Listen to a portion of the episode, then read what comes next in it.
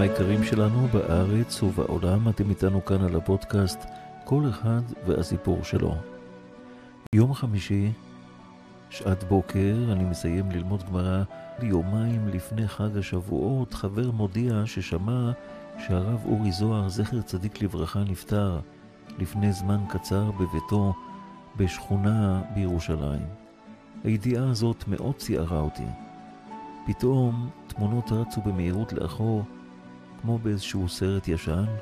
שחזרתי מקומות בהם פגשתי בו כנסים גדולים מול עשרות אלפים ברחבי הארץ, ביד אליהו בתל אביב, ברמת גן, בשידורי רדיו משותפים, בתוכנית המפורסמת שלו אבא עם הילד.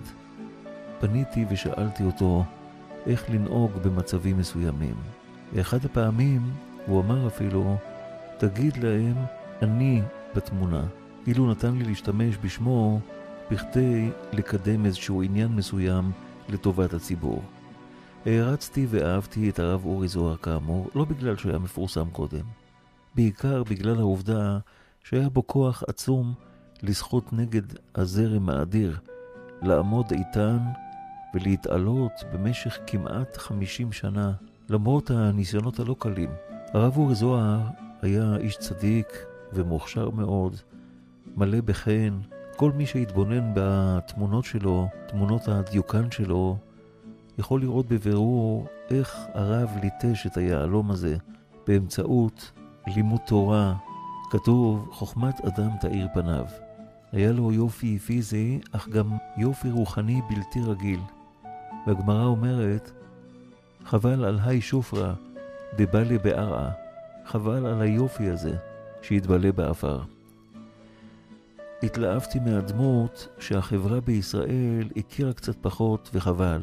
אין ספק, הרב אורי זוהר היה גאון בתחומים בהם עסק.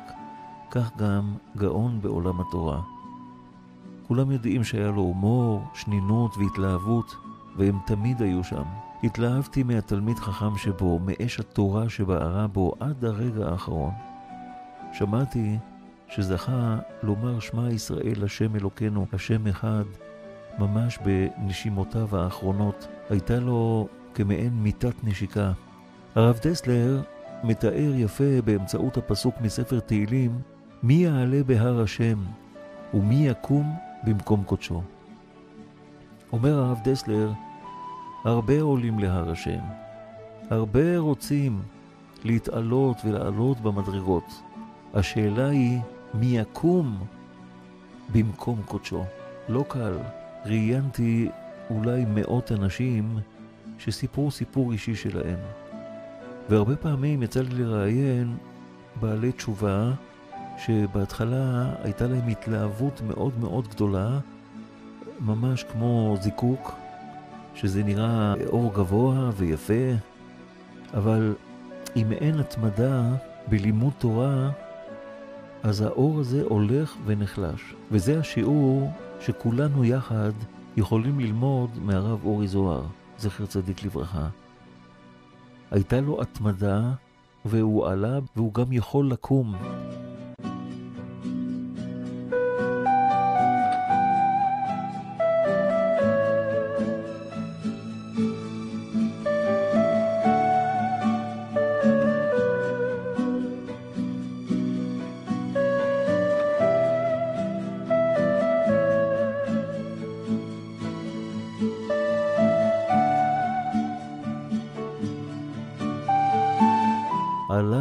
השם וגם יכול, גם יכול לקום במקום קודשו. וזה השיעור שאנחנו כולנו ניקח. אנחנו בעזרת השם רוצים להשיב לו טובה לאיש הצדיק הזה, שמשנת 77 מלווה אותנו ממש מהילדות שלנו. אנחנו הכרנו אותו עם החיזוק הגדול הזה שהוא נתן לכל עם ישראל בכל מקום שהם.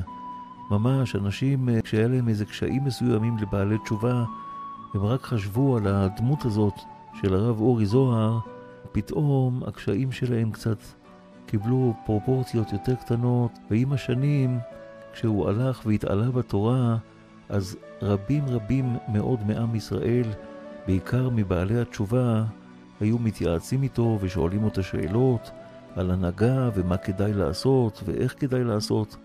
והרב, בהומור שלו ובשמחה, היה תמיד נותן עצות מאוד טובות ומנסה לסייע ככל הניתן.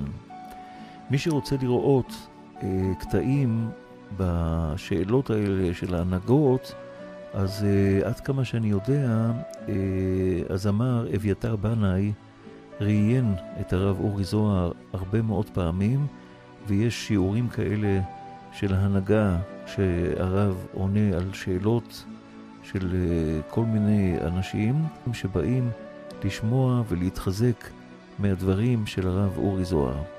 אז יהיו הדברים לעילוי נשמת הרב אורי זוהר, זכר צדיק לברכה.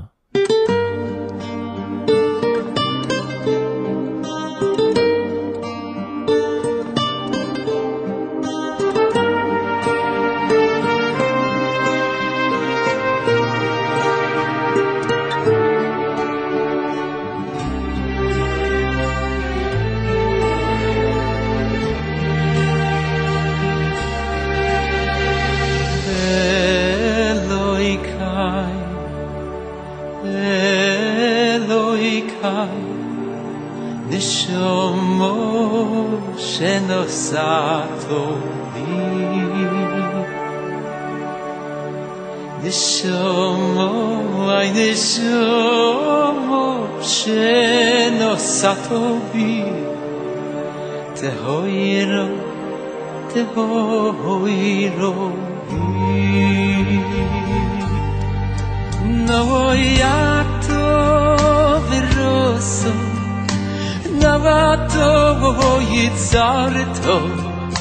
אותו נפחתו בי ויתו משמרו בגרבי איי איי איי אותו ורוסו יבטו יצרתו אותו נפחתו בי ויתו משמרו בגרבי Yeah.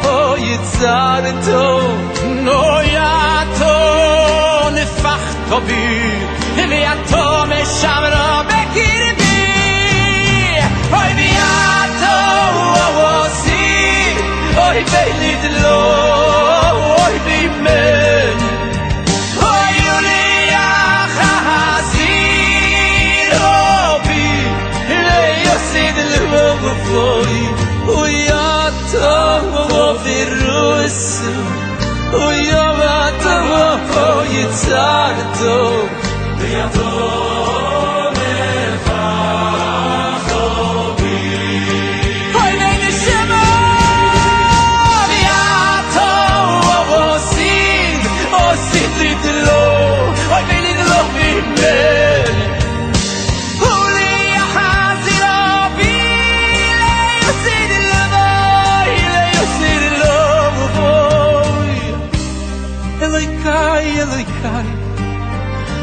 Siamo genostato bielu kai Siamo te voiro ki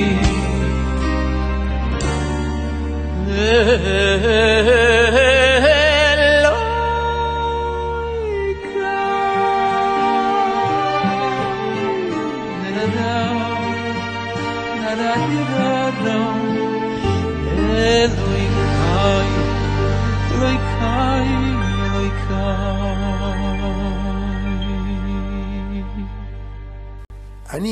הבנתי שאני צריך להתחיל באיזשהו, מה אתה משקיע? אמרתי לבורא עולם, אני לא מסוגל. כיפה, אתה באופן טבעי, אתה ספרדי, שמת כיפה על הראש.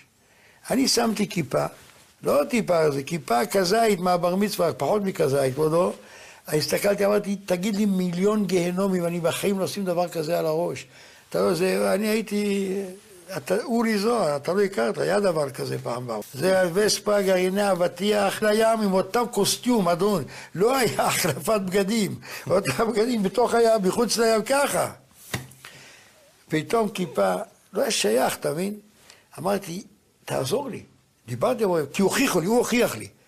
גם איך בורא עולם עושה זיווגים, אה? אמרתי, בורא עולם, אני צריך עזרה, לא מסוגל לבד, כי אני לא יכול. אז בורא עולם הנחה אותי בשכל ואמר לי, אז מה אני משקיע בזה? אתה מבקש עזרה, אתה, אתה, אתה בא עם משהו גם כן? מה אתה משקיע? תעזור לי, תעזור לי, ואני יושב ככה? לא ידעתי, פיתחו לי פתח כבודה של מחט. אבל לכאורה, בואו... אמרתי, אני צריך לחפש מצווה. חיפשתי את המצווה הכי קלה.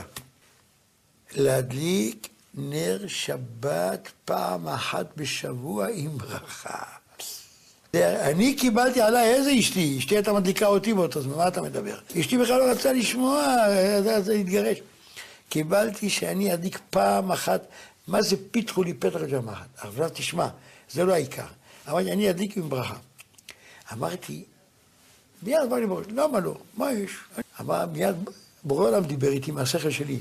אה, אתה מראש ניגש לזה, כן, כן, לא, לא, בוא נראה, למה לא? לא.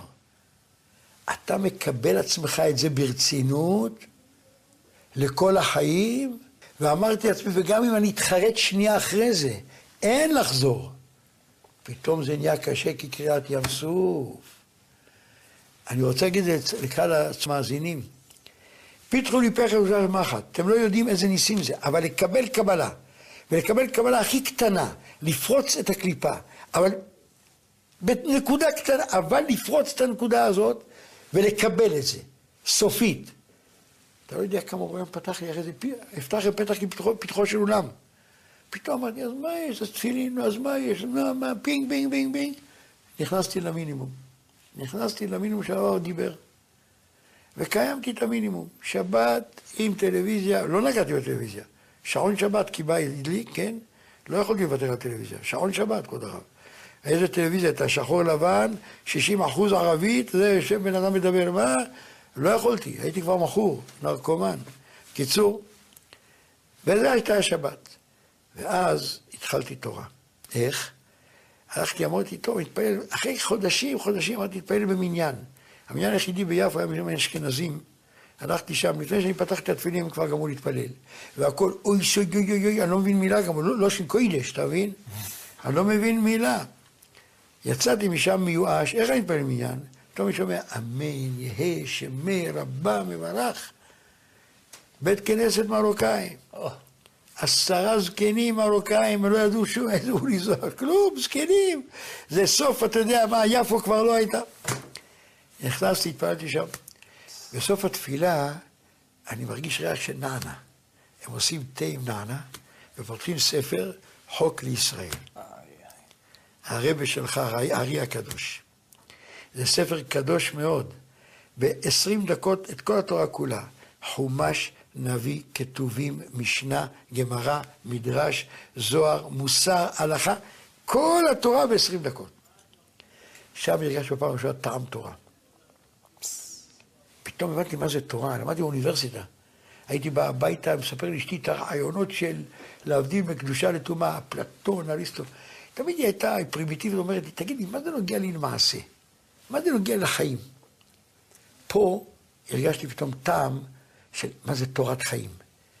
על מה לחשוב, מה זה לדבר, מה זה לשון הרע, מה זה אבק לשון הרע, מה זה ואהבת הרמה, מה זה מלבין פני חברו ברבים. אני הייתי חיית טרף, השם ירחם נשמתי הרב, השם ירחם עליי. הייתי אנוס, תבין, צרחות, קיצור, תורת חיים, מתחברת לחיים. זה פתח את השערים, פיתחו לי שערי צדק. אבובם, אודיה. זה תכלית העניין של המלחמה ברע. אם אנחנו רוצים לקבל בדין, לא חתלתול, אם אתה חתלתול אתה לא יכול להידבק בורא עולם, אם אתה כולך מקבל והוא כולו נותן, לא תוכל. אתה צריך להיות נותן.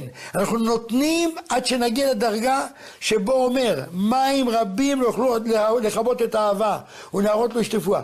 כמה חסד שבורא העולם ייתן לנו. כל העולם הבא לא יכבה את האהבה הזאת, את אש, לכבות אפשר אש, של אהבה של עם ישראל הקדוש ברוך הוא. זה הגורן אומר. הגורן אומר את זה בתיקונים. לא יוכלו לכבות את האהבה. אז בואו לא נגיד קשה לי, קשה לי, קשה לי. לזכור את הסבים שלנו, סבתות שלנו, ולעשות את הפיתחו לי פתח גאודה של מחט, ולרצות להתקדם. בדרך כלל אדם רוצה ללכת, בה מוליכים אותו. תגידו בורא עולם, אני רוצה, אני רוצה בזה, קשה לי. בטח קשה. אני התקדמתי מילימטר מילימטר, אתה אומר, איך אתה חושב שהפכתי מיום אחד, הרב? מילימטר מילימטר, עוד טיפה, עוד טיפה, עד היום אני עושה את זה. עד היום. זה לא נגמר כל החיים, כבוד הרב. עד זיבול המטרייתא, עד הרגע האחרון. לא נגמר כל החיים, עוד טיפה, עוד טיפה, עוד טיפה. וזה תכלית החיים, שזה כדאי לחיות. כי בכל מילימטר שאתה עושה, הקדוש ברוך הוא כבודו בעצמו מתגלה לך בכל יפעתו. בכל מילימטר שלך, הוא אומר לך, בכל יפעתו, בשלמות הכי גדולה, במקום שבו אתה נמצא. באשר הוא שם, שם אתה מקבל את כל היפעה על כל מילימטר. ותבדקו, ותראו איזה אמת. אז בכל פתיחה כזאת, של קבלה קטנה, אבל מוחלטת, בורא אותה בפתח עכשיו אני מדבק בקדוש ברוך הוא לקבל את הטוב שהוא עצמי בו. טוב, לשון הרמח"ל, בדרך השם. טוב שהוא עצמי בו. אפשר להבין? אין. עין לא ראתה, גם משה רבנו לא קלט. אי אפשר, לא יכול להבין את זה. עין לא ראתה אלוקים זולתך, יעשה לו ומחכה לו. לחכות, לרצות, יעשה, לצפות, ציפית לגאולה. זה כל הדרשה.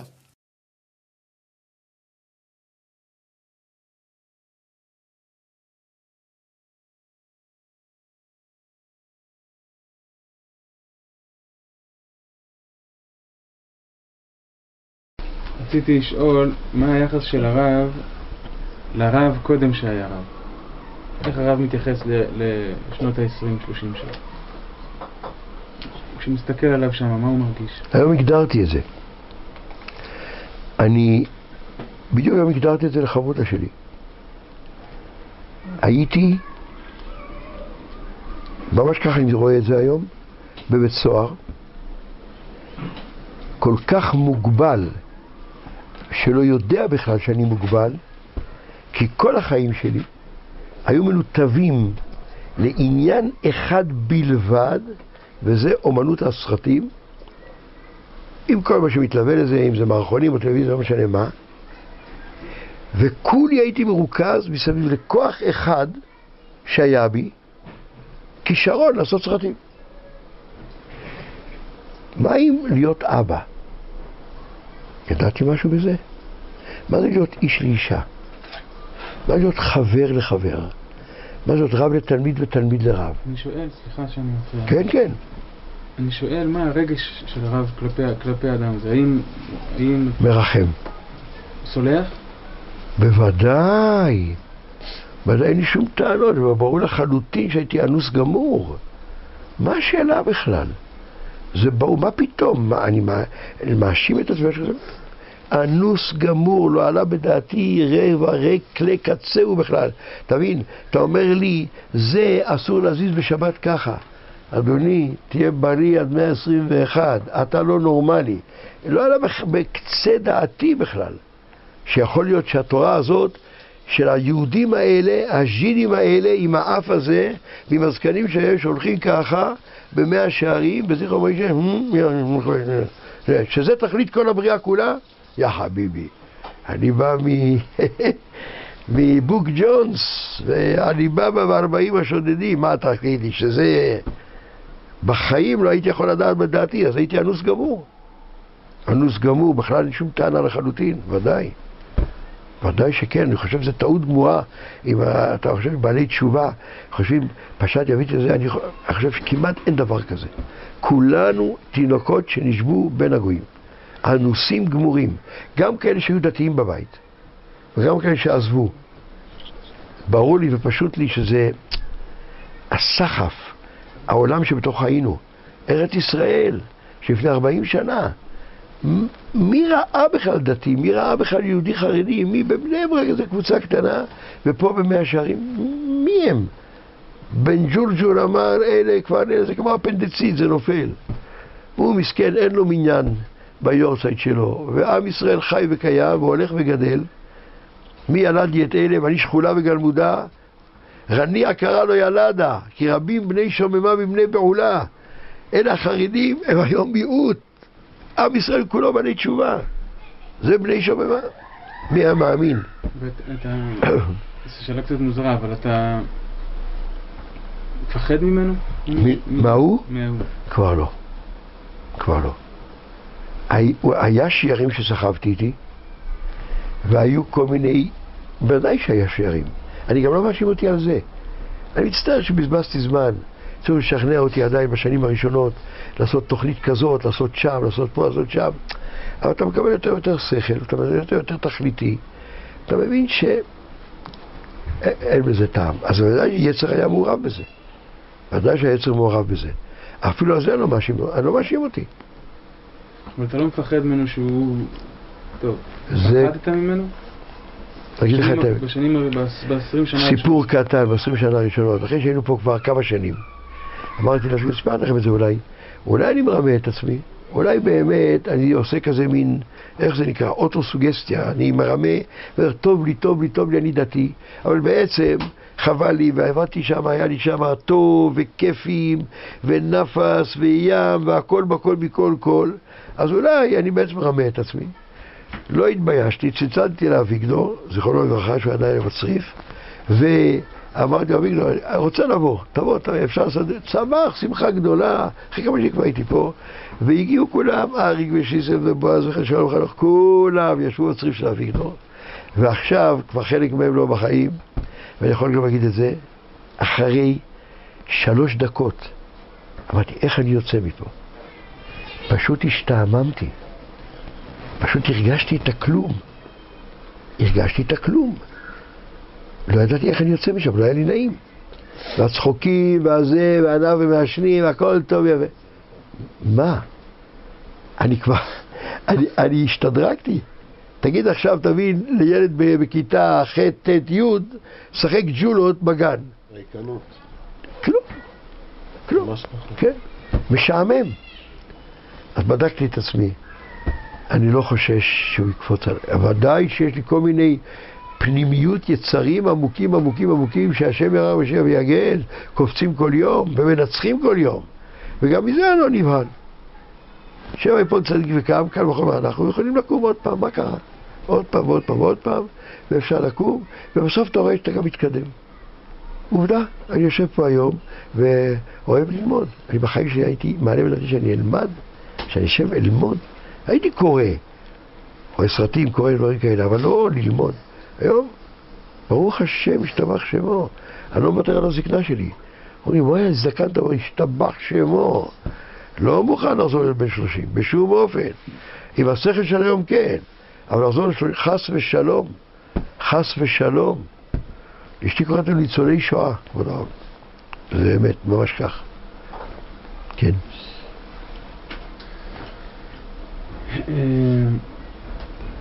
זו שאלה דומה, רק שרב יסביר לי על זה, אם ברב זה בסדר. רב דיבר איתי על על הפלאשים. שיש לו פלאשים, מ- שהוא פתאום לא מבין כן, מה הוא עושה. כן, כן. מה הוא עושה פה פתאום? יש לי את זה גם. וזה מאי- זה מאיים עליי. לא, אני אגיד לך, אני אסביר למצלמה, לציבור, מה זה הפלאשים האלה. זה לא היה לי הרבה הרבה שנים. וזה בכלל לא דבר אה, שכלי או הכרתי. זה קופץ באיזשהו מקום תת-הכרתי כזה. אני פתאום יכול לעבור איזו הרגשה ואני אסתכל על עצמי, מה אני עושה פה בכלל? כאילו אני חי חזרה שם בתל אביב, לא משנה בצריף או בסרטים, לא משנה איפה, איפה שאני אהיה, מה אני בכלל עושה כאן? אבל ברור לי לחלוטין שזה כמו רפלקס, כן, זה כמו התכווצות שריר. זה עולה לך באיזשהו מקום עמוק עמוק בתת ההכרה, ואני דווקא, זה מעניין אותי. אני לא נבהל מזה. הוא לא יכול לעמוד בשנייה אחת, בדחיפה קטנה, כל הפלאש הזה. אמר, הלו, יש פה לב, 7,200 ליטר ביום, 30 אלף כוסות כאלה, הלב הזה מעביר כל יום. 30 אלף. זה אתה הדלקת את הגנרטור בבוקר שיעבוד? אז אתה חי, ואתה, אני ברגע אחד יוצא מזה. אבל הפלאשים האלה מפחיד. אני, אני, אני, אני, אני, אגב, זה לא היה לי הרבה שנים. בכלל לא היה לי. עכשיו, בזקנתי, פתאום זה כנראה מגיע למקומות יותר, יותר עמוקים, בתת ההכרה, וזה קופץ. אבל בכלל לא מצטער, בכלל לא... אין לזה משמעות אמיתית בחיי. זה סתם, זה אפילו מצחיק קצת. אני, אני קצת נהנה מזה, אני מסתכל, פתאום אני כאן בן אדם חדש, אתה מבין, הלו, מה זה כאן, מה זה הדוסים האלה? מה אני פה ברחוב הזה? מי הם? מה הם? מה לי ולהם? אבל זה משחק. אני, אני, אני, אני לא מאבד את ההכרה. וואי, אני... אני לא צריך לפחד מזה, נדמה לי ככה. הרב יכול אולי, זה גם כן שאלה כזאת. כבר 40 שנה הרב בתשובה. עד 120, אמן. וכן לאמור. אה, שיספר על הקשר שלו עם, עם, עם התורה ועם הקדוש ברוך הוא ב- ב- בעשורים. שאלה קצת אה, מרגיזה מדי, עייפת. לא, לא. אני רוצה שתדע. אני מאוד אוהב את זה, כי זה עושה לי בירור עצמי. שאני צריך לשאול, כשאתה שואל שאלה כזאת שאני בלתי... אז זה עושה לי איזשהו בירור. אבל אני יכול לסכם שלבים בתורה והתקרבות להשם בעשורים. אני קודם כל חלש מאוד בזיכרונות, ולא יכול, אני זוכר, אבל לא יכול לייחס זיכרון לתקופה, זה בשנה הזאת, זה בשנה הזאת. אני לא יכול לסכם את ה... את ה... שמה שהקדוש ברוך מוביל אותנו, את רעייתי ואותי, בדרך, לא בשלבים מדוגד... מדויקים, שמוגדרים, ולא בזמנים. אני כן יודע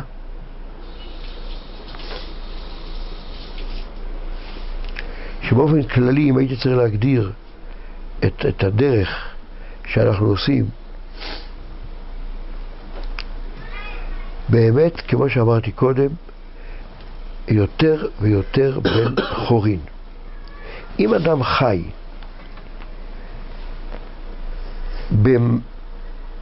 בשדרוג הולך וגדל של להיות עם השם, להשתדל להיות עם השם מה שיותר, או להשתדל, להשתדל להיות עם השם מה שיותר.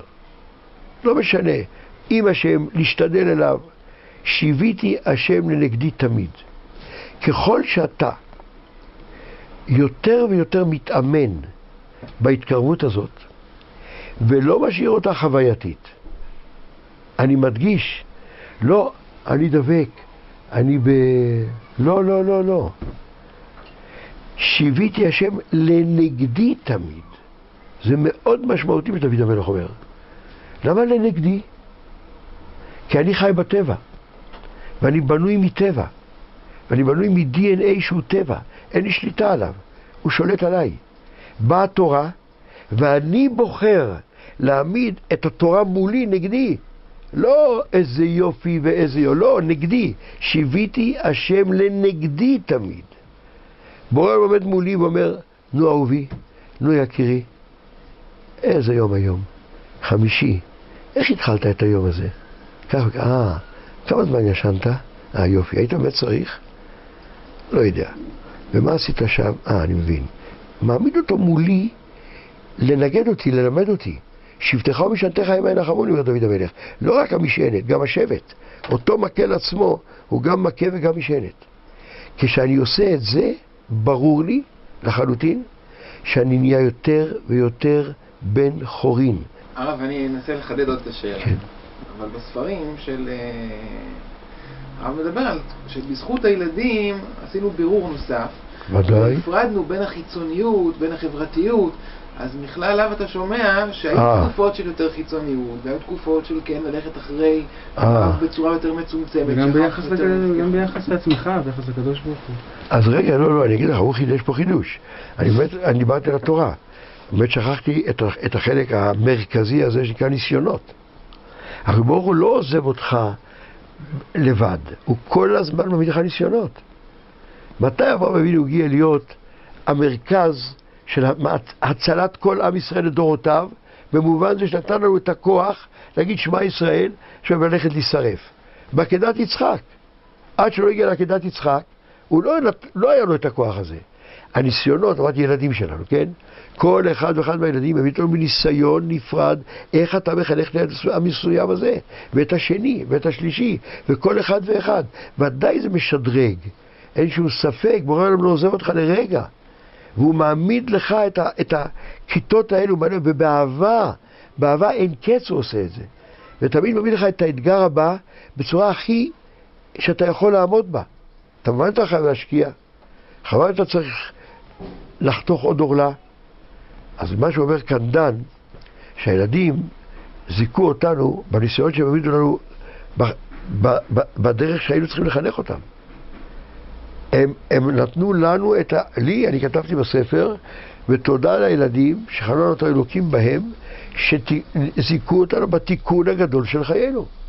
בזכותם אני הפכתי פחות כבול לממוסדות החרדית, לא ויתור על בגדים, לא ויתור על מצוות, לא ויתור על מנהג הכי, הכי קטן, הכי לא, אלא במחשבה המקובעת, שעכשיו אם אני הלכתי תפילין, זה וי, אמרתי קריאת שמע וי, לא, בורא עולם הרבה הרבה עוד יותר, עוד יותר, אהבה ממש, אהבה לא לצאת ידי חובה. מי לימד אותי את זה? הילדים שלנו. כי הייתי צריך להתחבר אליהם מעבר לדרישות החיצוניות של המצוות. למעבר. לקבל אותם מעבר למצוות, כמו שכבר לקבל אותי. איך הוא יקרא לי 40 שנה, באיזה אהבה, באיזה חמלה, ואיך הוא, וידע, למה הוא לא עשה אותי בן 20? לא הייתי שומע בן 20, לא הייתי שומע. חיכה וחיכה וחיכה. ככה הבורא העולם חנן אותנו בניסיונות שמלמדים אותנו איך להשתדרג, איך להתקדם יותר ויותר, גם בעבודת השם. זה כמו, זה רצון ושוב. אתה עומד כל יום בניסיון חדש. כל תפילה היא ניסיון. כל קריאת שמע זה ניסיון. כל אחד תפילין ניסיון. אתה רק צריך להגיד לעצמך, אני מניח תפילין, כל אחד מניח תפילין בבוקר. באופן טבעי, לא ישנתי מספיק, קם בבוקר, מוקדם, אין לי כוח, טוב, לשם הלכת תפילין, רגע, רגע, עצור, מה אתה עושה עכשיו? מה אתה עושה עכשיו? שכינתו הקדושה מול הלב, קודשא בריחו, יחד, מה למדת אתמול? ואתה מעורר את עצמך, אפילו במילימטר אחד, להיכנס קצת יותר, להתחבר קצת יותר, להיות בעניין יותר, אתה מיד מתגמל, בורא העולם גומל מיד, נותן לך הערה חדשה, הבנה חדשה. זה, אין לזה מילה אחרת. אתה הולך ומתיילד מיום ליום למציאות חדשה לחלוטין. על הקשיים עכשיו שואלים, על העשורים גם הקשים, על העשורים עוד לפני שזה יתברר, על הבירורים ש- שהילדים עזרו להבין. הרב כאילו מסרב... אני. אגיד לך משהו, הרב. לא לא זוכר. אני חוזר על מה שאשתי אמרה, עולה לדבר דיבור אישי, הוא לא זוכר. אני זוכר, ואני כן יודע לדבר דיבור אישי, ואני אומר לך, מסקנת כל 40 שנה. לא רוצים מסקנה, הם רוצים שתספר להם מה הרגשת, ואיך היה לך, ואיך נכשלת, ואיך נפלת, ואיך בכית, ואיך צחקת. רבי נחמן מדבר על זה שיש דבר כזה, אני חושב שזה גם מופיע ברב סעדיה גאון, תשובה על תשובה. התשובה היא דבר מאוד מאוד דינמי, אתה חוזר בתשובה לתשובה שעשית, ואתה חוזר בתשובה לתשובה לתשובה שעשית. זאת אומרת, יש איזה תהליך. של... צמיחה בתוך הדרך. התובנה הראשונה שלי הייתה מאוד חיצונית ביחס לתובנה השנייה שלי. נו, אז מה המסקנה? אז לא, אז, שאל, אז אני רציתי איזה מין תיאור של... עכשיו אני חוזר לבכיות, אשתי אמרה, צחוק, צחוקים הרבה. בכיות לא זוכר אפילו אחד. לא זוכר שבכיתי. מה לעשות? עכשיו אני אומר דבר אמיתי לחלוטין, ואני מסתכל אחורה, ואני שואל את עצמי, איזה ניסיונות העמיד אותי הקודש ברוך הוא, שאני יכול להגיד לכם, היה לי ניסיון קשה. תשובה מוחלטת, החלטית וברורה לי, אף אחד לא. שום לא ניסיון כזה אחד כל ימי חיי, אני חי רק 40 שנה, אני רץ לזקן. אני בסך הכל בן 40, נולדתי לפני 40 שנה. כל 40 שנות חיי, אף ניסיון אחד קשה לא היה לי. מה, עם הילדים גם לא? לא, אני אגיד לך למה. אני אגיד לך למה. כי אני, ברוך השם, נצר, נכד ונין למשפחת ג'דק. זה אבא שלי פה, זכרו לברוכה. שמו היה ג'דק, הפך אותו לזוהר בצה"ל. צבא הגנה לישראל בן גוליון, הוא אמר שצריך לעשות את זה לעברי, צה"ל זוהר. זה אפרים פיש של ג'דק, זה אבא שלי מצד אמא שלי גולדברג, ואני אורי.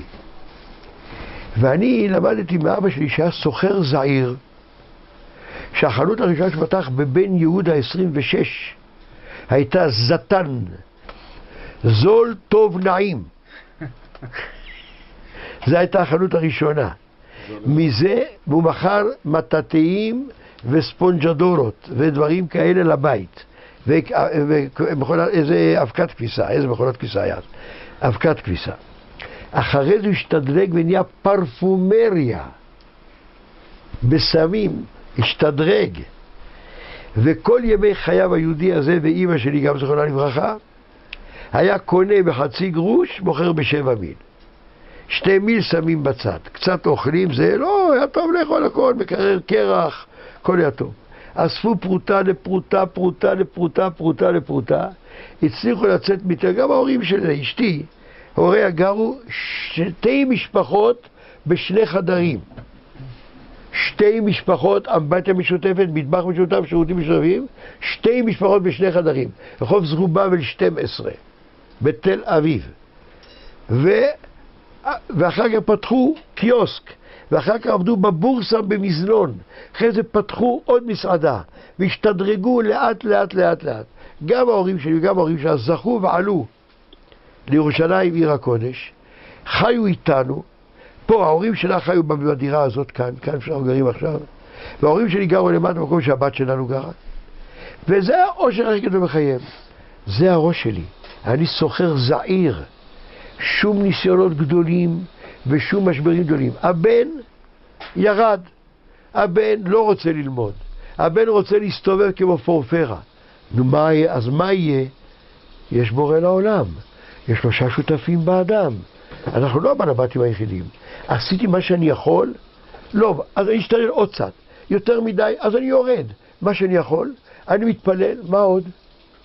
מה עוד? אני אופטומיסט חסר תקנה. אני לא, אני לא, לא למשברים גדולים והצלחות. אני רק כולי מלא הודיה ושבח והלל להשם יתברך שמו על כל הטוב והחסד שהוא זיכה אותנו, איפה הוא מחזיק אותנו היום, תחת כפה שאלתו הקדושה, איך הוא הוציא אותנו מהאפלה הזאת לאור גדול, איך הוא כל יום מלמד אותי תורה, איך אני מדבר איתו כל יום, והוא זמין לי בכל שנייה. גם לא צריך לחכות עד זה, מיד, בורא עולם, מיד הוא פה על ידי. הוא גם על ידי לפני שאני פונה אליו. פתחי לי, אחותי, רעייתי, יונתי, תמתי, שראשי נמלט טל, כמוצותיי רסיסי לילה, הוא דופק. מה אנחנו עונים לו? בורא עולם, פשטתי את כותנתי, אני כבר בפיג'מה, סליחה, רחצתי את רגליי, עכשיו נוריד את הרגליים, לפתוח את הדלת. אני אוהבת אותך מאוד, אבל אפשר אולי מחר, אחר הצהריים, לא, אחר הצהריים אני עסוק, אם אפשר בערב. אש הדה, בורא עולם על ידינו, מחכה כל רגע. ואני יודע את זה. איך אני יודע? ככה כתוב בתורה. התורה היא אמת. אתה רוצה שיוכיח לך? ברור שהיא אמת. אמת קדושה. אז אם זה אמת, זה כתוב שהוא פה על ידי, אז אני מדבר אליו. אז מה יכול לקרות? מה יכול להיות? אז מה יכול להיות? הגברת שהיה לך הערות חכמות להגיד לי, את יכולה להגיד שאחרי 40 שנה, חוץ מההתחלה, היה לך ניסיונות קשים, אני מעדיפה לא לענות. זה לא, זה, זה, כי אין לך מה להגיד. לא היה, לא היה מצבים קשים, חוץ מההתחלה. אני לא, אני מודה שלא שאלתי על זה, אבל לא משנה כבר, אני לא שאלתי על, על רק קשים, שאלתי על ההתפתחות. אני לא יכול לדרג אותה בשנים. אחרת הכיוון. הכיוון הוא יותר ויותר בן חורין. פחות ופחות כבול, גם למושגים שלי, גם כולל מושגים דתיים שלי. אתה משתחרר מהם. לא מוותר על המסגרת. מדקדק בקלה כחמורה, אבל נכנס יותר לפנימיות שלה, לעומק שלה, לנשמה שלה. אין שמחה יותר גדולה מזאת בעולם. אין שמחה גדולה מזאת יותר בעולם. אבל לא היה ירידה לצורך עלייה, לא היה... מה אני אגיד לך? שנרקב כדי לצמוח אחר כך יותר. לא היה. ירידות כל יום, נפילות, בעבירות, מחשבות לא טובות, בכל מה שאתה לא רוצה, נכון. אבל, אבל נפילות, שאני יכול להגיד, פתאום התייאשתי, הרמתי ידיים, אמרתי אין לי כוח, לא היה דבר כזה, אבל הבנות נגיד שצריך לשנות קו, שצריך לשנות מהלך, שצריך... אה, כל יום, כל יום מתחדש אצלי משהו, פתאום אני מבין. אה, לא, לא הגדרתי דבר נכון, לא דיברתי עליו נכון. לא עניתי לו על השאלה שהוא באמת שאל אותי. כל יום. אבל זה, זה, אבל זה בדיוק ההתקדמות, זה השמחה. כל הנפילות שלנו הם רק איך היא תמצא לצאת מהם. כי אם לא תיפול, אין אדם עומד דברי תורה, אלא מי שנכשל בהם. אז הכישלון הוא האפשרות היחידה להתקדם. אז לצערי אני לא, אתה יכול, כמה שנים אתה בא לתשובה? 20 שנה? ש- 12. אתה יכול לשדרג את זה בשנים? תקופות, לא יודע אם בחלוקה של שנים, אבל כן יכול. הרב אמר, פעם אמר לנו ש... שבכל דור יש תפקיד אחר. מה התפקיד שלנו? אומר הרב מבינה, סוד הגאולה. סוד הגאולה.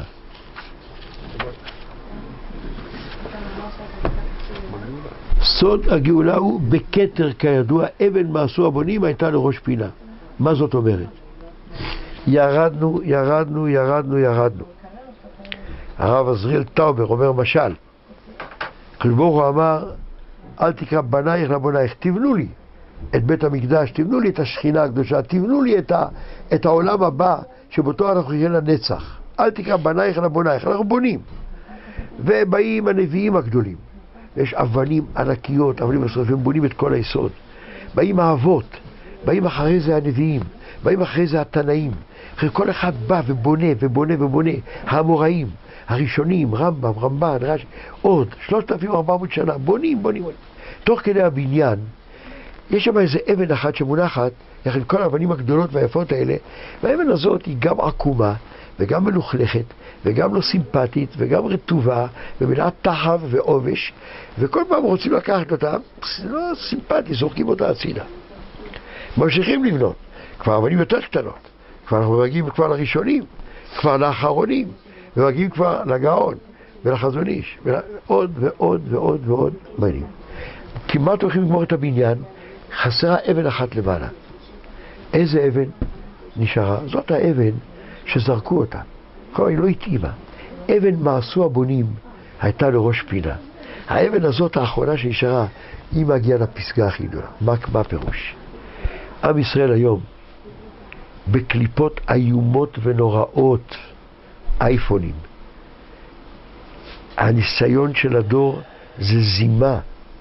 ילדים קטנים, בר מינן, בר מינן, בר מינן, בני עשר, בנים, בנות, עשר הזה, רואים את הדברים הכי גרועים בעולם. השחתת הנשמה, השחתה גמורה של הנשמה של הילדים האלה. הגענו למצב שבו הנשמה הקדושה של עם ישראל נמצאת בתוך קליפות איומות ונוראות של הפקר גמור בעולם. אין דין ואין דיין. אין דבר אסור. זאת הסיבה שהקדוש ברוך הוא מביא עלינו מלך קשה כהמן, את פרוי, את הערבים, את המוסלמים, את הבפנים, את, ה, את, ה, את ההתמוטטות החינוך לחלוטין, כדי שאנשים פתאום, מתוך החושך הנורא הזה, יחפשו איזה תשובה, איזה מענה. זאת הסיבה של תנועת התשובה בארץ ישראל. אנשים מחפשים איזה, מבינים פתאום, ראו אתה כי אני אני הוא ואין אלוקים עמדי. רק בו יראו אלו. אין עוד מלבדו. ורוצים להתחבר אל בורא עולם. קשה מאוד. הקליפות האלה סוגרות מכל צד ועבר. התפקיד שלנו בדור הזה לדלג על כל הקליפות, ושיהיה מי שלא יהיה, ומה שלא יהיה, להתחבר עם הנשמה הקדושה שלו. זאת האבן מעשו הבונים. אומר רב אייזיק חובר, המפרש של הגאון, שהוא אומר, אבן מעשו הבונים. מי זה האבן הזאת? זה מה שבתחילה הייתה נקודה למטה, בגלות, שלא נשארה קשורה רק בלב ישראל, באמונה, בסוד וצדיק באמונתו יחיה. את האבן הזאת, האמונה הזאת, שהיא שחורה אני מבחוץ ונבע מבפנים בנשמה שלי, התפקיד שלנו זה התפקיד של אלה שזכו, שמצויים תחת מהשכינה. לשדר לעם ישראל את זה. לקבל, להבין, לאהוב. זה כולל חרדים וחילונים וכל הכיפות שבעולם. כולם ללא יוצא מן הכלל. נגמר. הגענו עם הגב לים סוף. יש מדרש של חז"ל, השמיעיני את קולך. אומרים חז"ל, איזה קול אנחנו רוצים לשמוע? את הקול של עם ישראל על ים סוף. איזה קול היה שם? ארדוף אשיג החלק שלל, תמלא נפשי, יריק חרבי, תורישמו ידי. עשרת אלפים טנקים ומכונות ירייה, ועם ישראל כולו עומד עם הגב לים סוף, זה נגמר הסיפור. אין מוצא, אין לאן לברוח. שם הייתה צעקה בעומק הלב. את הקול הזה, הוא לא רוצה לשמוע. מצוקה. שלא, די, אין עוד מלבדו. פתאום אתה אומר, אין עוד מלבדו. את הקול הזה כבר רוצה לשמוע. התפקיד שאלו, התפקיד שלנו בדור הזה, לגמרי להתחבר עם הנקודה הפנימית שלי עם בורא עולם. בכל, בכל מצב. אין. לדבר עם הקדוש ברוך הוא.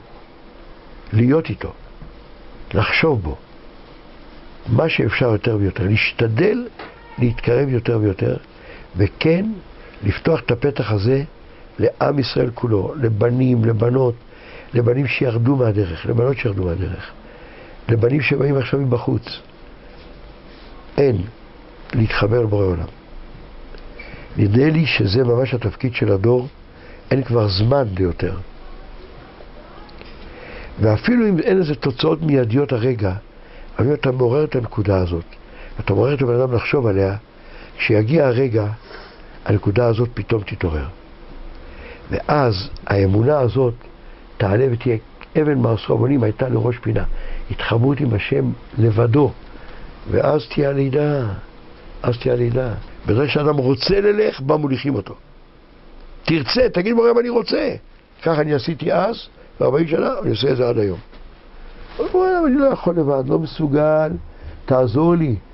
אין, איך אומרים, מתיר עוד בית האסורים. אין. אני מתפלל, היום, במינכה. אני מוצא את עצמי קבץ וצא מארבע כנפות הארץ, איפה הייתי עד עכשיו? אתם מכירים את הבדיחה? בדיחה חזקה, הכי חזקה ששמעתי. אחד, תוך כדי תפילת שמונה עשרה, רואים אותו עושה ככה. בליל. ככה. עוד פעם ככה. אומרים לו בסוף, הלו, התפללת, מה זה ככה? ואני הייתי בטיסה לקטמנדו. הדיילת באה, שואלת אותי אם אני רוצה לשתות משהו, אומר, רגע, אני רק אמור להתפלל, רק רגע, שנייה אחת. אין תפילה יותר חזקה מזה. ותוך כדי, הוא לא מצליח כמו התפילה, הוא יודע שהוא מתפלל. אבל הוא בטיסה לקטמנדו, עושה ככה. אני רוצה לקבץ מפוצותינו, איפה אני מקובץ? אני מפוזר בביתר ירושלים שניצחה בדוחה, עם ישראל חי! בדוחה ניצח. זה האסון, תראה אתה יושב אדיש, וגם אתה.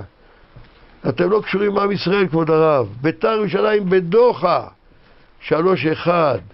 אני פתאום בדוחה, אני פתאום באיזה מקום, אני שם. נו, אז מה אני אעשה עכשיו? אני אומר לבורא עולם, עזור לי. אני לא מסוגל, אני לא, אין חבוש, ואתה בית האסורים. אני מתייאש? מה אתה מתייאש? אני יודע שאני אנוס. אני בתוך כדי תפילה, עולם, תעזור לי, אני לא מסוגל לבד. בורא עולם עוזר. קצת, ועוד קצת. ואני לא נופל ברוחי, שאני אני יודע בבירור שאני לא שולט בזה. אז מה אני אעשה? אני אתייאש? מה פתאום? אני משתדל. עוד פעם, עוד פעם. ודברים שהשתדלתי עשרים שנה. אחרי שלושים שנה, פתאום ירד האסימון. אין ייאוש בעולם הזה כלל, אמר רבנו, ולא רבנו רחת עלינו. הרב, זה דברים מאוד מחזקים, אבל רק דבר אחד לא הבנתי. למה הרב רק בן 40? מה, 40 השנה הראשונות? לא למדנו תובנות, שחיכה לנו, זה... ככה זה נכון לבטל את ה-40 שנה הראשונות? מאוד מוגבל, היה לי הרבה פילוסופיות ואומנות וקולנוע וציור ומוזיאונים וטולסטוי ודוסטויבסקי, אמרתי כבר קודם, הבל הבלים הכל הבל. אבל חלק מאמונת האיחוד, בזכות זה אחר כך זכינו לחזור בתשובה. כתוב אברהם זקן בא בימים, הוא לא בא יודע. כל ימיו עמו, גם עם הימים של קודם, כי הוא קידש אותם למפריע. לא יודע מי אומר את זה, יכול להיות, הכל אני רק רוצה להגיד, יכול להיות, הנה חינמי, לא, אני, אני לא יודע איך ללמוד את הקדוש ברוך הוא. אבל אם אתה שואל אותי מצד מבט שלי על עצמי, 40 שנה הראשונות, סליחה ומחילה, ביחס, ביחס למה שאדם כן יכול לעסוק בו, הבל הבלים הכל הבל. כמה זיכוי הרבים הרב מצליח לעשות בזכות זה שהתפרסם ב-40 שנה הראשונות. איך אפשר לבטל את הרב, הרבים האלה? בסדר, אני להחזיק עצמי טובה על זה, שמה פתאום? לא להחזיק טובה, אבל כמו שלא- כמו שהרב לא כועס על עצמו, ומבין שהוא היה אנוס, ואם הקדוש ברוך הוא תכנן, אז איך אפשר לבטל 40 שנה ככה? יש לי שאלה אליך. תשאל היום, בארץ ישראל הקדושה שלנו, מי זה חזון איש? אולי חמישה אחוז מכל האוכלוסייה כולה, פחות אולי, ולא מי זה חזון איש. ותשאל מי זה אורי זוהר, אני לא יודע, היום זה יהיה כמה, יהיה הרבה יותר אחוזים.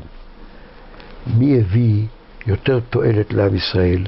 מי קידם את עם ישראל יותר לתשובה ולגאולה? החזון איש או אורי זוהר? סליחה על ההשוואה. אז מה אתה אומר על זיכוי הרבים? מה זה זיכוי הרבים? החזון איש שישב שם בבני ברק, בדירה שזה נראה ארמון על ידו, ושם במקום הזה זיכה וקידם והביא את הגאולה פי מאה מיליארד יותר ממאה אלף אורי זוהר. אז מה אתה אומר לי זיכוי הרבים? אתה שואל אותי, אני ארבעים שנה הקודמות של חיי, אני לא חוזר, חוזר אחורה, מה אני יכול להגיד שבאמת, לא... כן, אני אגיד לך מה הוא מועיל לי, כן. אני, אני יכול, בהרצאה אני יכול להכניס כמה בדיחות.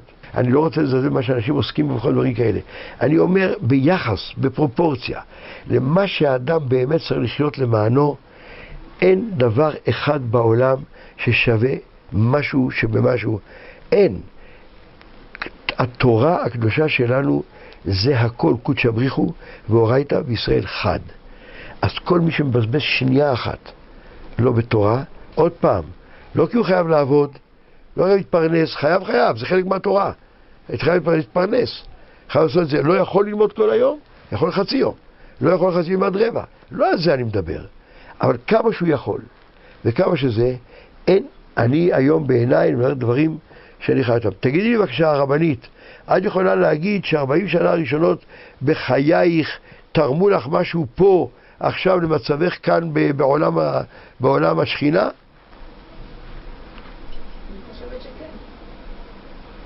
אני לא יודע מה. סתם ניסיון חיים, אה, אתה נתקל בעוד בעוד כמה זה, אתה לומד קצת, אני לא, אני לא יכול להגיד שזה אבל כאילו... זה גם לא היה, לא, היה, לא היה לה תשובה על מה לחול, הרי הרב בעצמו אמר, בגיל 20 לא היה שומע. בזכות הניסיון חיים, בזכות התובנות חיים. הרב מקבל עכשיו את אז הכלים. הרב אומר לי שאני, שאין ברירה וזה היה צריך להיות כך. אבל אתה שואל אותי אם קיבלתי משהו מזה, אם יש לי ערך לדבר הזה, מה אני יכול לעשות? קולנוע, כן. למדתי לעשות קולנוע, אני לא רוצה לעשות קולנוע. ישבתי ועשיתי בשביל לב להכין סרט. וישבתי בחדר עריכה, לא יודע אם סיפרתי לכם את זה. ופתאום הרגשתי שאני מאפר מומיה. יש לי סרט על הח- על שולחן העריכה, צילמו את הסרט, יש לי סרט. עכשיו אני חותך אותו, מצמיד את זה לזה, את זה, זה, מוריד את זה, עושה זה, עושה מוזיקה כאן. לא קלטתי. התמונה הזאת לא תשתנה לעולם. זה בדיוק אותו דבר וזה לא זז, זה מת. יש כאן צילום מת. הוא לא יזוז, הוא לא יחיה, הוא לא יתפתח, הוא לא יוליד, הוא לא יתקדם, הוא לא יגיד כלום. הוא אותו דבר. אז אני לוקח מומיה, דבר מת, מצמיד למוזיקה, לא, תחתוך, תוריד שם, תן, תכניס פה את ת- מאפר מומיה. אני מאפר מומיה, שזה יעבור, אני בסרט. אה, אה, אה, זהו, זה כל הסיפור. מה באמת, אני ממש הרגשתי את זה בפועל. הרגשתי שמתייבש. זה תורת חיים שאתה לומד ומתעמק ופתאום מתחבר, לא לך פסוק משם, וואי, פתאום זה מתחבר לך עם ניסיון אישי שאתה עברת בו, ואתה מבין פתאום שהבור מאיר לך ברגע זה את ההבנה שמה הפיל אותך ואיזה קליפה, ונותן לך גם את האמצעי לצאת מזה, ואתה מתפלל תוך כדי הלימוד, ואתה אומר תודה רבה בורא עולם, ואתה נולדת מתוך הלימוד. אתה בן אדם חדש. למה אני מרגיש שבעלי תשובה יש בהם משהו רגשית יותר מפותח מ... זה הדור שלנו, זה הדור שלך. אתה צודק. לא, אני חושב שיש משהו באומנות. שהוא מעדן את הנפש, הוא עושה אותה מורכבת יותר, עשירה רגשית יותר. הוא חושף אותה, הוא uh, מגלה בצדדים, ש... שזה, אומנות זה כלי מופלא כדי לגלות את הנפש. אחר כך כשאתה בא עם זה לתורה, אז זה כלים, זה כלים, תובנות, אני מרגיש את זה על הרב, שיש פה, הוא מביא הרבה מה... הכוח היצירתי שלו מאוד מאוד בא לידי ביטוי בלימוד התורה. כי הוא מורכב רגשית יותר, הוא, הוא, אני מרגיש שקיבל הרבה מה, מה, מזה שהוא אומן. טוב, יכול להיות.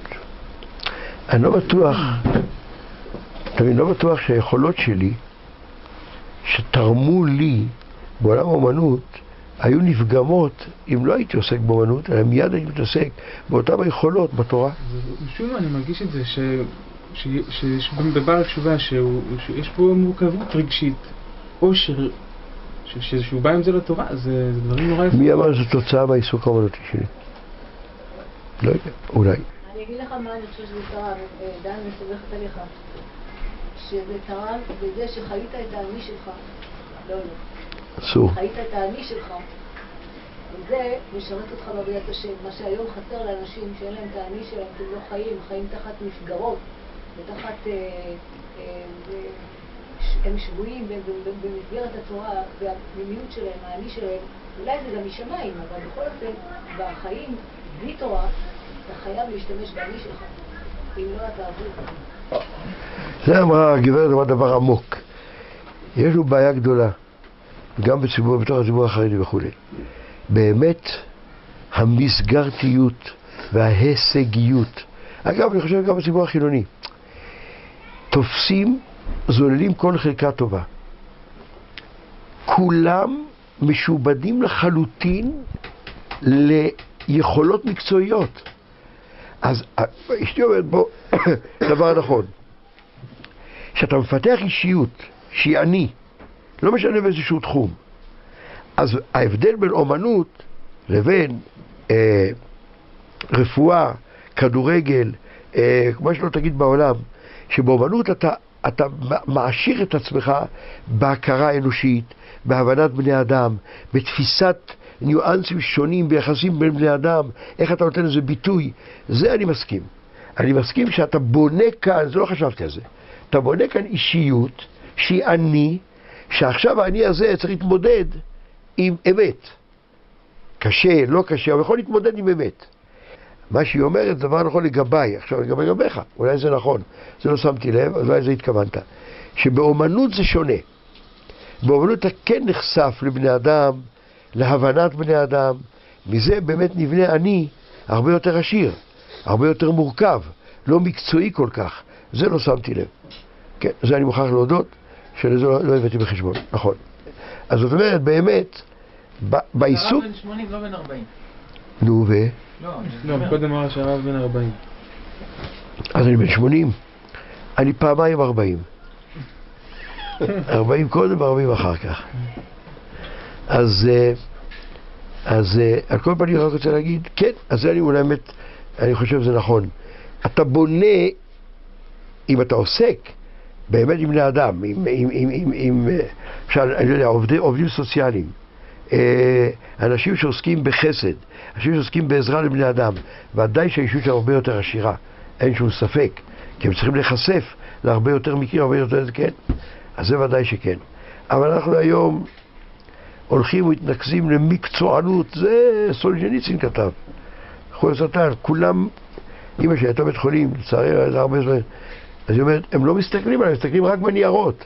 לחץ דם, כמה הלב, כמה זה, הלו, אני גם פה, גברת, לא להפריע בבקשה. הם... אה, היום גם לא בניירות, היום במחשב. במחשב. אז זה אני מסכים, שבאמת אולי האומנות תרמה לאיזשהו בניין, מה שאתה בעצם אמרת, לא הבנתי. אז אה, טוב, אז מה? בסדר, בסדר. הרב, זה כל זה הנפקא מינה. לא, זה נפקא מינה גדולה לעולם התשובה. קודם כל יש פה סקופ. אביתר בנאי שכנע את הרב אורי זוהר ש-40 שנה הראשונות מחייו לא היו לשווא. ובעזרת הרב... אביתר בנאי והרבנית זוהר שכנעו את הרב זוהר ש-40 שנה הראשונות לא היו לשווא. זה כותרת מחר בידיעות. אם אתה מחפש כותרות, אז בוא הנה כל לילה, כשהרעייתי ואנוכי אוכלים סעודת לילה, יהיה לך כל לילה כותרת חדשה, איך היא מלמדת אותי איך לחיות. כל לילה. זה גם כותרת. כן, זה ככה. זה גם כותרת, זו כותרת יפה. אבל חוץ מזה, זה גם בשורה לבעלי תשובה, זה עידוד לבעלי תשובה. זה לא רק שאני לא צריך להתבייש במה שעשיתי קודם, כמו שאביתר אמר, או להיות... להרגיש- אמרתי לא מתבייש. אלא אני צריך להיות גאה, כי למדתי לזהות את האני, שאחר כך חזר בתשובה. בסדר. אני חושב שזה לא תלוי רק באומנות, סליחה ומחילה. זה תלוי גם שבאנו מעולם עם מערכת אידיאולוגית. עם ישראל בארץ ישראל חי עם אידיאולוגיה, גם כל העולם. הייתה אידיאולוגיה, הייתה ציונות, היה קומוניזם, היה קיבוץ, היה שוויון, היה אחדות, היה מסירת הנפש למען עם ישראל. ושלח מכסי גברדין, לא חאקי, גברדין, אתם לא יודעים מה זה, זה כמו צבע חאקי, אבל קצת, יעני, יותר מודרני, נוער הזהב, רד לנגב. מי, מה היה? הכל היה, הכל היה אה, זה. אז, אז כשאדם צריך להתמודד גם נגד עצמו וליישם אידיאולוגיה, ללכת לקיבוץ, זה לא קל. אני כשעזבתי לשומר הצעיר, היה לי משבר פנימי אידיאולוגי. אמרתי, אני לא אלך לקיבוץ, אני רוצה לעסוק באומנות. זה היה לי ברור שזה, שזה אני רוצה. אבל היה לי משבר. אתה בוגד, אתה אה, צריך ללכת לקיבוץ, לבנות את ארץ ישראל. אני צריך להתמודד. אז לכן לא בטוח רק שהאומנות היא זאת שבונה. באנו מעולם שחייב את האדם להיות איש, להיות, להיות ימני. כי גם בין שהוא מקבל את האידיאולוגיה, בין שהוא מתנגד לאידיאולוגיה, אבל הוא היה צריך להילחם על משהו. היום, אומר הרב דסלר, אין. האלוהים שלנו זה הבטן. זה כלום, אין שום דבר. בא לי, לא בא לי. לא בא לי, כן בא לי, אה, מה? ככה. וזה, אז לא דווקא, לא יודעים דווקא תוצאה של החיים האמנותיים, מה שיותר היינו, גדלנו עם מבנים ערכיים מחייבים. וזה ערכים מחייבים. זה היה, זה היה לא פשוט בכלל. צריך, זה בנה את הבן אדם. והיה צריך להתמודד נגד עצמו. ליישם איזשהו ערך שהוא חושב שהוא נכון ומאמין בו. לא, אחרי זה נשבר הערך הזה. אז היה צריך להתמודד להגיד למה הוא נשבר. אבל הוא עדיין נמצא בתוך המערכת. היום תוהו ובוהו, אין שום חיבור. מילת הקשר שהתקופה שלנו זה אין קשר. מה הקשר? מה הקשר?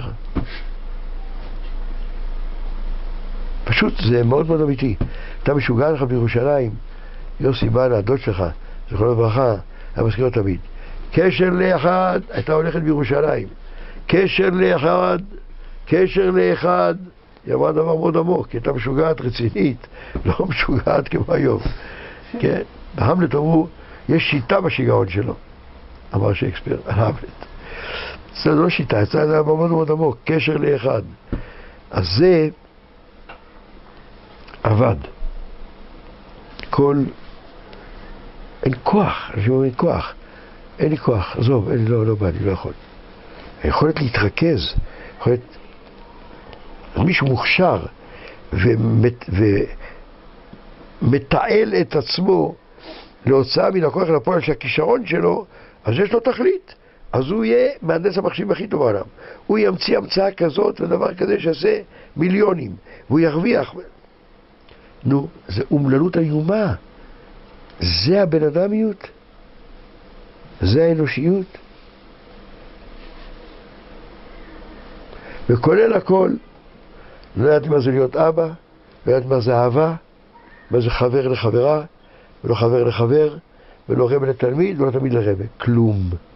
שום דבר, לא ידעתי. הייתי יכול לדבר גבוהה גבוהה. אז אה, נסענו, דן אה, שוסמן, עמוס קנן ויגאל תומרקין להפגין בשטח תשע בשביל אחד אה, שנלחם למען הממשל, נגד הממשל הצבאי. אז זו הייתה, אתה מבין, זו הייתה המלחמה האידיאולוגית שלנו. אייבי נתן. אבל, אבל באמת, איפה כל העושר בעין שהתורה מוציאה מן הכוח אל הפועל? איפה, איפה כל זה? זה נורא ואיום. והתורה מונחת בקרן זווית, כל אחד שרוצה לבוא לקחת אותה. כל אחד.